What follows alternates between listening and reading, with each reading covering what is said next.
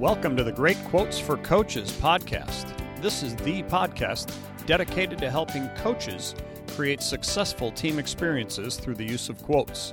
I'm your host, Scott Rosberg.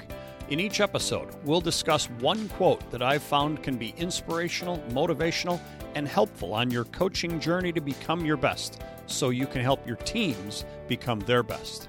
So lace them up tight, focus on your target, listen up, and take notes as we dive in to today's great quote for coaches.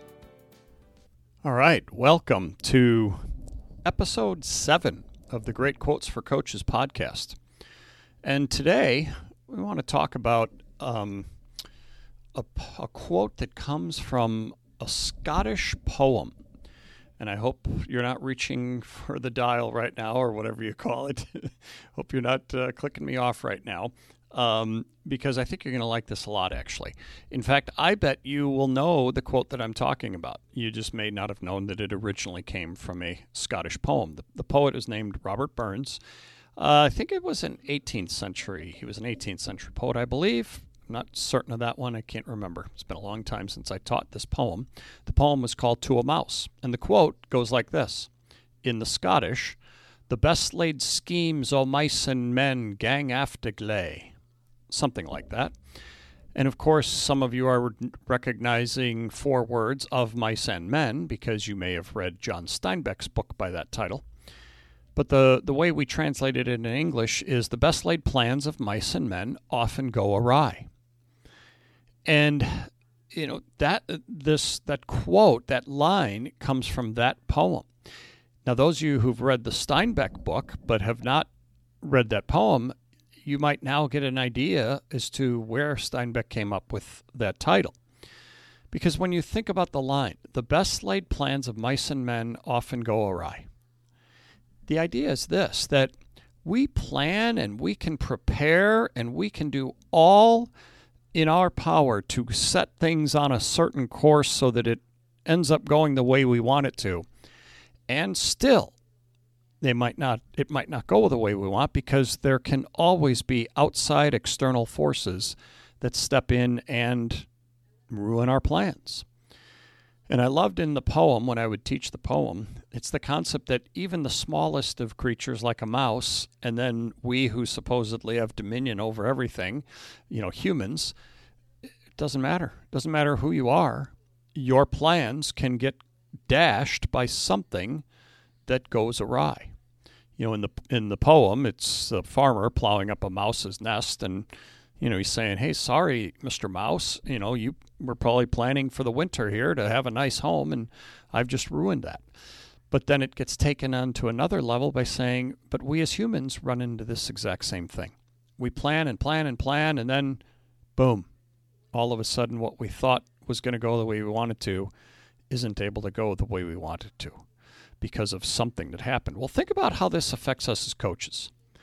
You know, we practice, we pl- pre- we prepare, we plan out our practices, then we practice, and we do that for however many days, and then boom, we go to a competition, and something happens that's completely out of our control. We hadn't planned for it, and now what do we do?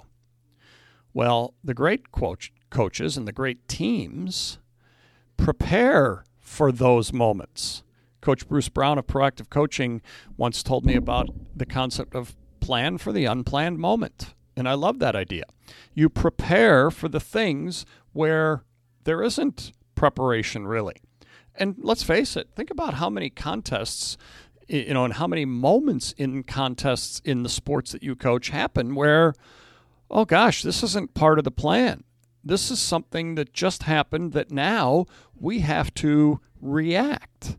But if you've prepared yourselves in some way for those moments, you give yourself a better chance at dealing with those moments. If you never plan for the things that you really don't have a plan for, you're going to struggle when it happens, and it will happen. You know, think about like in my sport of basketball, a player comes down the floor and okay, we're going to call this play out, and this person's supposed to go here, and this person's supposed to go here, and all of a sudden I dribble the ball off my foot, and now it's rolling, and a guy picks it up in a totally different spot. The whole play has been broken down. What do we do then? and maybe there's only a few, you know, eight seconds left or whatever it is, you have to prepare yourselves to be able to create then in those moments. And so, as coaches, it's important for us to recognize that yes, we'll have great plans and we want everything to be ready to go a certain way. And then all of a sudden, boom, something happens and we weren't ready for it. How are you going to how are you going to going to react to that? What's the Mike Tyson quote? Another quote: um, "Everybody has a great plan until they get punched in the mouth." That's kind of the same concept. So the best laid plans of mice and men often go awry. Yes, they do. And so, what are you doing to prepare for those moments when they do go awry? Because they will.